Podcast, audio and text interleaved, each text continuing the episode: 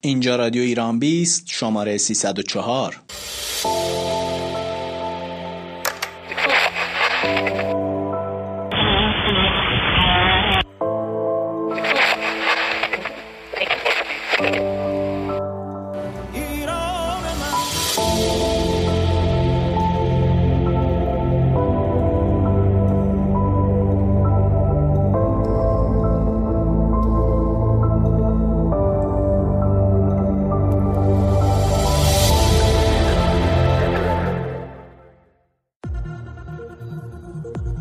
در رادیو ایران 20 امشب 23 تیر ماه. فروش داروهای قاچاق با قیمتهای نجومی.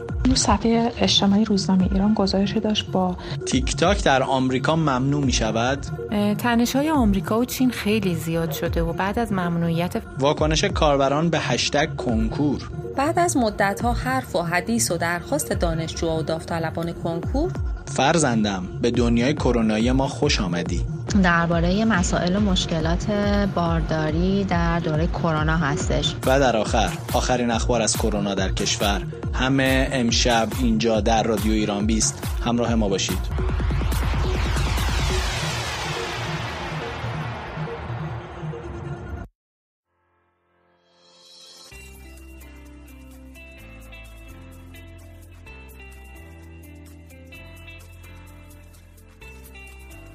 امروز 23 تیر ماه با یک رادیو ایران 20 دیگه در خدمت شما هستم. در بخش اول میریم سراغ فروش داروهای قاچاق با قیمتهای نجومی.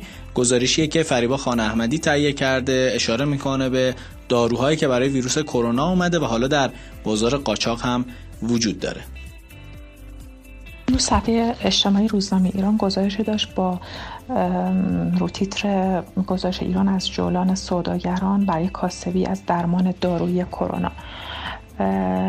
شاید این گزارش برای خیلی از خواننده های ما جالب باشه افرادی که حالا خودشون یا اطرافش، اطرافیانشون به بیماری کووید 19 مبتلا شدن و فکر می‌کنن که به دلیل تبلیغاتی که توی فضای مجازی وجود داره بالاخره دنبال یک سری داروها هستن. داروهایی که در ابتدای در واقع شیوع کووید 19 به عنوان کاندید درمان دارویی در واقع توی رسانه ها مطرح شدن ولی یک به یک همه این دارو یعنی اغلب این داروها در واقع توی تحقیقات و مطالعات بالینی رد شدن.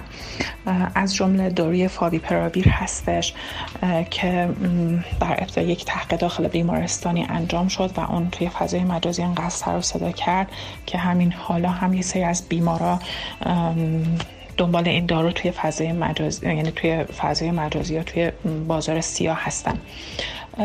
یه چند وقتی بود که ما یه سری گزارش هایی رو داشتیم از یه سری از خانواده هایی که عزیزانشون به این بیماری مبتلا شدن و دنبال دارو هستن.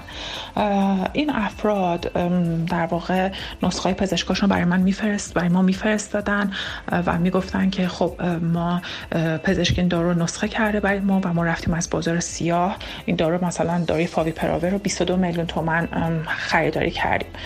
یا مثلا خواننده مخاطب دیگه ما داشتیم که تماس گرفته بودن و می‌گفتن که پزشک من داروی رمدسیور برای من تجویز برای ما تجویز کرده برای بیمارم و ما این دارو رو قیمت کردیم. هر جای قیمت خاصی میدن 50 میلیون 60 میلیون. این موضوع یه بهونه شد. ببینیم که اصلا قضیه چیه. حالا جدا از اینکه توی فضای مجازی هم از کاربران عنوان می‌کردن که داروی فاوی پرایو رو 18 میلیون خریدن. یکی می‌گفت ردنسیور رو 50 میلیون خریده. حتی یه کلیپی از توی بیمارستان پخش شد که یه خانومی که همراه پدرشون بودن و پدرشون بیمار بودن داشتن توضیح می‌دادن که می‌گفتن من رمدسیور می‌خواستم پیدا کنم توی بازار سیاه گفتم 50 میلیونه که پیدا نکردم و در نهایت فاوی پیدا کردم که 18 میلیون بود. این گزارشات مردمی در حالی در واقع ما دریافت می‌کنیم یا توی شبکه اجتماعی ببینیم که مدام توی این پنج ماه گذشته رسانه های رسمی از زبان مسئولان عنوان کردن که کرونا هیچ دارو و واکسن نهایی و تایید شده ای نداره. با این حال یک سری مطالعاتی که انجام شده نشون میده که حالا بعضی از داروها که برای در واقع ویروس کرونا کاندید شدن توی مطالعات بالینی یه سری نتایجشون اکسپت شده. و خب اونطور که دکتر پیام تبرسی رئیس بخش عفونی بیمارستان مسیح دانش بیان به ما اعلام کردن گفتن که یعنی توی روند درمان دارویی درمانی که به کاهش التهاب بیماری کرونا توی بیماران کمک می‌کنه گفتن ما برای بیماران که خیلی بد حال نیستن داروی اینترفرون و دگزا تجویز می‌کنیم و برای بیمارانی که شدت بیمارشون خیلی زیاده و توی بیمارستان هستن رمدسیور و اکتمرا که گفتن که این داروها در حال حاضر اصلا در اختیار بیمارستان ها نیستش و وقتی که اینها در برابر اصرارهای بیمار قرار می‌گیرن خب پزشک مجبور میشه این دارو تجویز کنه. ایشون گفتن که در واقع کشور ما قابلیت تولید این دو دارو رو داره توی داخل ایران و چه بهتر که فعلا که دارو و دارویی کشف نشده داروی نهایی ولی این دوتا دارو می‌تونه شدت التهاب ما رو کم کنه چه بهتر که دولت و وزارت رو این موضوع سرمایه گذاری کنن و اینا رو تولید کنن. چرا که الان بیمارا اسیر دست این سوداگران شدن و سری سوداگران از کاسبی از درد مردم کاسبی می‌کنن. به این دلیل که همه این داروهایی که توی بازار هستن اغلبشون تقلبی هستن و قیمتش هم خیلی نجومیه. گاهی مثلا یه رمدسیور یا آمپول می‌خرن 50 میلیون. در همین حال وقتی این موضوع در واقع مطرح شد رئیس سازمان غذا دارو هم اعلام کرد که داروی رمدسیوری که توی بازار هست تقلبی هست. از بیماران خاص اینو تهیه نکنن از پزشکا خاص تجویز نکنن به دلیل تقلبی بودن دارو. در مورد داروی پراویر همونطور که گفتم آقای دکتر جهانپور هم گفتن این دارو که اولش کاندید شد اصلا توی مطالعات بالین رد شده و هیچ تأثیری توی کاهش التهاب بیماران کرونایی نداره اصلا داروی کمک کننده نیستش. و حتی آقای دکتر حریچی هم اومدن توی تلویزیون که مصاحبه داشتن توی ما بین صحبتشون اشاره کردن که داروی رمدیسیور توی بازار که حالا تو بازار سیاه به فروش می‌رسه اینا تقلبی هستن. یعنی یه عده قاچاقچی میان یک سر آمپولا رو برچسبشون می‌کنن یه برچسب رمدیسیور روش میچسبونن یا آمپول ده هزار تومانی رو 200 میلیون گاه هم می‌بینی که به مریض ها میفروشن.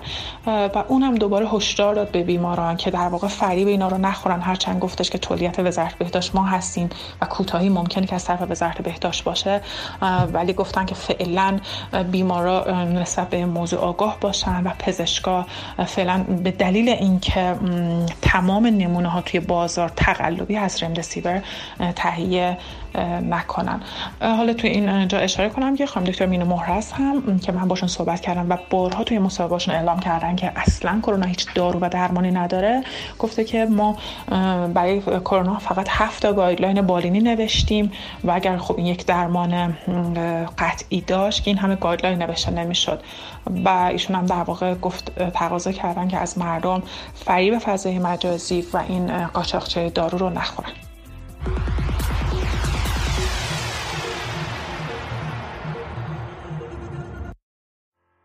میریم سراغ گروه فناوری. تیک تاک در آمریکا ممنوع می شود یا نه؟ گزارشی که میترا جلیلی تهیه کرده اشاره می‌کنه به شبکه اجتماعی تیک تاک در آمریکا.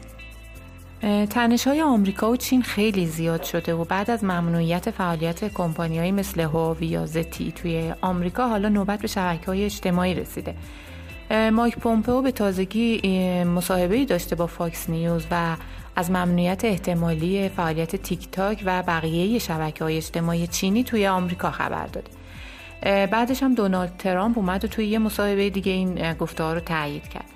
آمریکا میگه که ما می‌خوایم از امنیت ملیمون محافظت کنیم.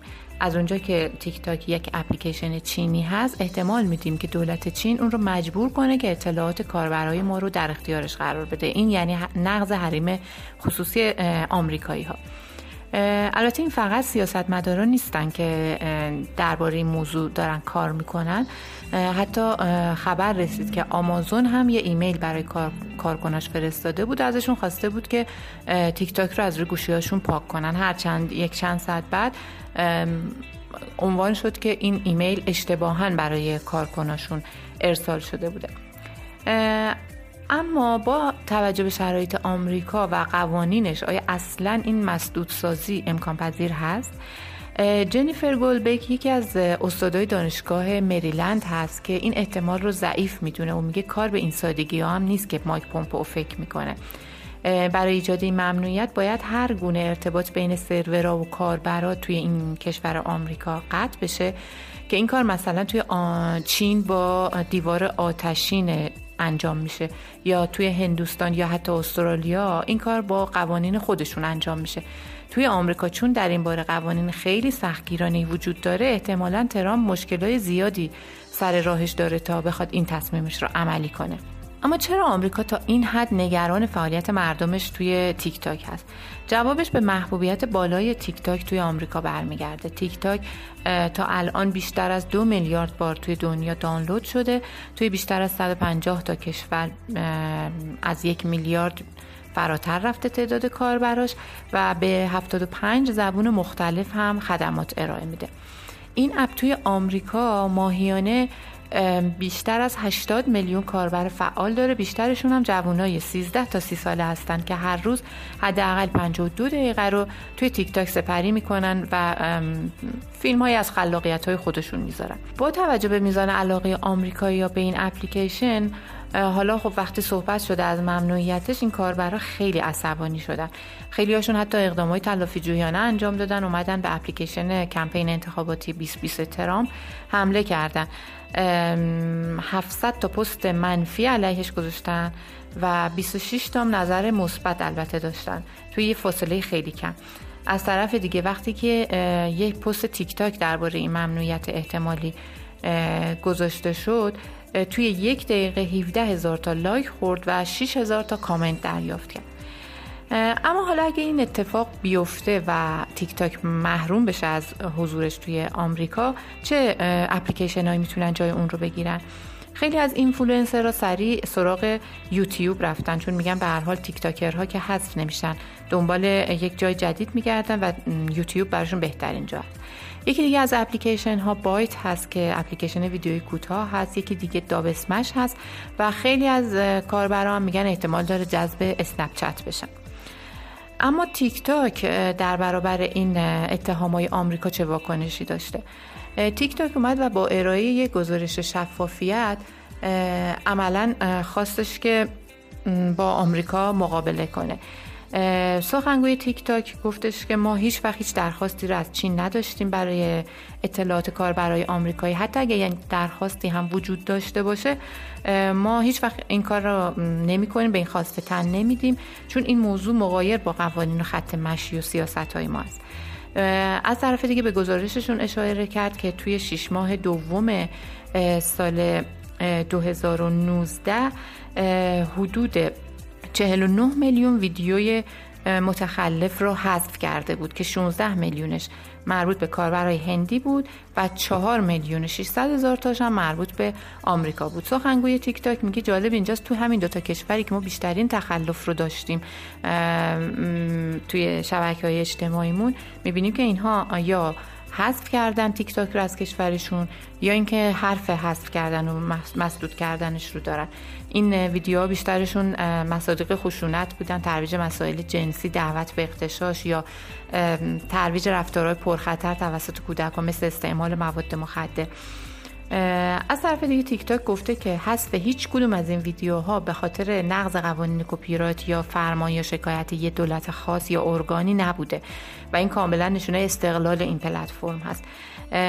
توی این گزارش اومده که توی شش ماه دوم سال 2019 45 تا درخواست دولتی از چین وجود داشته که بعضی از ویدیوها حذف بشن یا 1300 تا شکایت از نقض حریم خصوصی نقض قوانین کپی رایت بوده ولی با هیچ کدوم از این موارد موافقت نشده. این نشون میده که تیک تاک عملا زیر سلطه هیچ کشوری نیستش.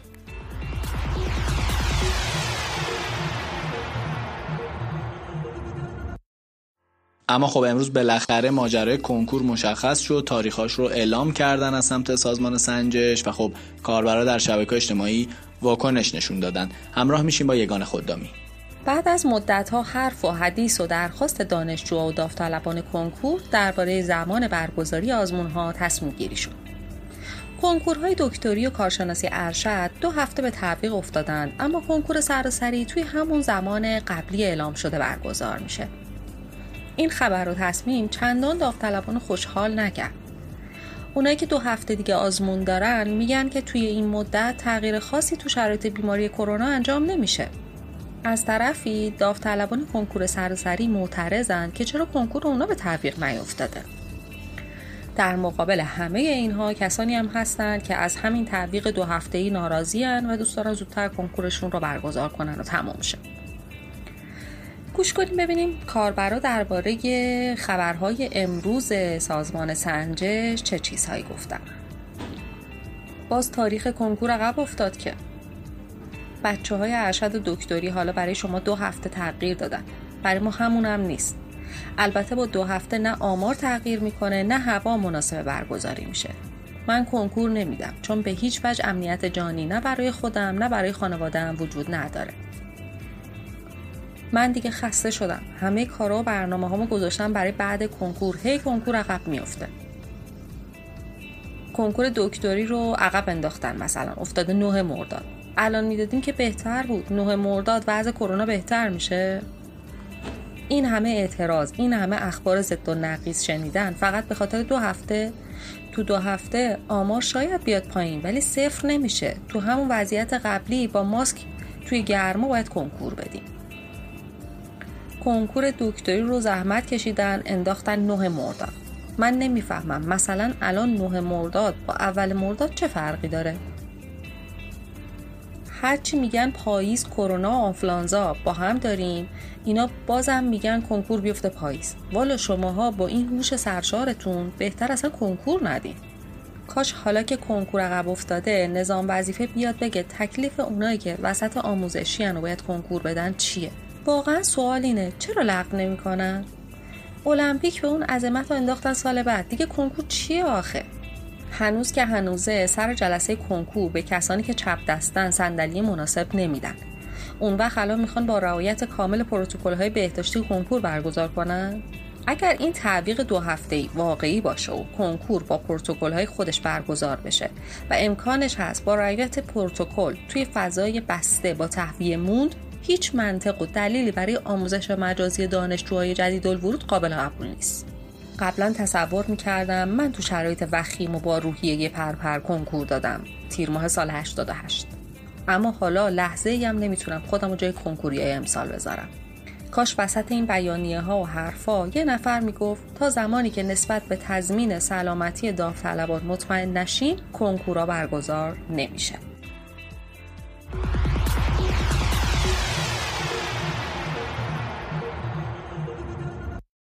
اما در بخش اصلی رادیو ایران 20 گزارشی داریم از سختی های بارداری و زایمان در بلبشوی کرونا گزارشی که ترانه بنی یعقوب تهیه کرده اشاره می‌کنه به مشکلات مادران در روزهای کرونایی. گزارشی که من امروز نوشتم در واقع درباره مسائل و مشکلات بارداری در دوره کرونا هستش و بچه دار شدن در واقع. اینکه یه سری مسائل و مشکلات خاصی رو در واقع برای مادر و فرزند به وجود میاره. حالا در واقع من تعیین گزارش به یک دو از بیمارستان هایی که بخش ویژه زنان داشتن رفتم و با خانم های باردار حالا و پزشکان متخصص گفتگو گرفتم. در واقع داستانی که می‌گفتن این بود که در شروعش یعنی تو شیوع کرونا خیلی ها دچار استرس شده بودن و حتی مراجعه کردن و حتی بعضی ها درخواست سزارین داده بودن و اینکه زودتر زایمان بکنن و در واقع از این پروسه زودتر عبور بکنن تا مبادا به کرونا مبتلا بشن. نگرانی ها و استراب در واقع های باردار خیلی بالا بود. خیلی ها می‌گفتن که ما خودمون توصیهمون این هستش که کسایی که می‌خوان بچه داشتن این کارو نکنن چون که همینجوری آدم استرس داره تو دوره بارداری و کرونا در واقع این داستان رو افزایش داده. و در واقع بحث بچه دوم و سوم هست. خب بعضی می‌خوان که بچه دومشون رو به دنیا بیارن بچه سوم برنامه‌ریزی بکنن.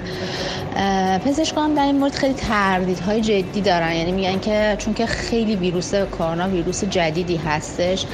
تحقیقات در موردش کامل نشده و ما نمی‌دونیم که واقعا کرونا چه عوارضی رو بچه می‌ذاره رو جنین می‌ذاره. حتی بعضی میگن ممکنه که باعث سخت جنین بشه حتی ممکنه عوارض ذهنی داشته باشه ولی مشخص نیست هیچ کدوم اینا چرا. به خاطر اینکه این ویروس تابلو مشخصی نداره. خیلی زود هستش که بخوایم در موردش نظر بدیم. باید مدت زمان طولانی تری بگذاره حداقل یک بازه پنج ساله تا تحقیقات منتشر بشن و ما بدونیم که واقعا چه تاثیری داره. بنابراین پزشکا توصیه می‌کنن به بیشتر خانم هایی که میرن حالا مشورت می‌کنن برای بارداری که اگر وقت دارن یعنی مثلا حالا به لحاظ سنی یا اگر در دوره درمان ناباروری نیستن چون که نمی‌تونن اون سیکل رو قطع بکنن فعلا دست نگه دارن.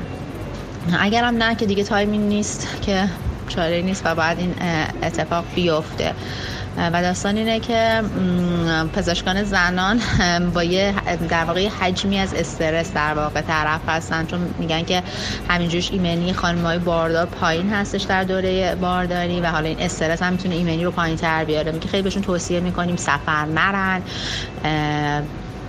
اجتماعات نه همین توصیه که در واقع به افرادی که در واقع گروه های آسیب پذیر هستن میشه. و حتی می‌گفتن که خیلی وقت خود خانم ها مراعات می‌کنن اما خب شاید به اون کسی که زندگی می‌کنن مثلا همسرشون خیلی رعایت نمی‌کنه دور و بریا و دور و ها باید خیلی مراعات بکنن. به هر حال اینکه فرزندآوری در دوره کرونا هم داستان خودش رو داره.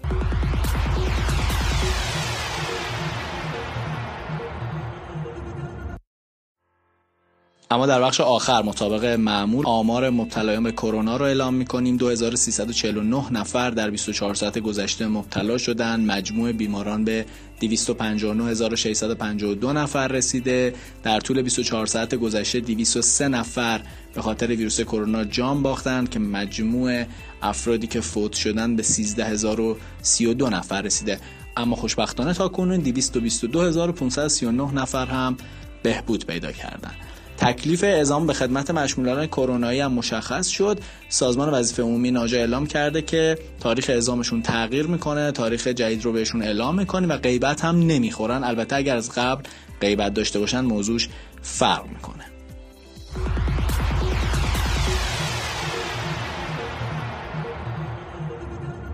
ممنونم که به رادیو ایران 20 گوش دادید. شما به شماره 304 از رادیو ایران 20 توجه کردید. ممنونم از شما. امیدوارم که برنامه امشب رو دوست داشته باشید. دلتون خوش شبتون شاد. سهیل سرایان رادیو ایران 20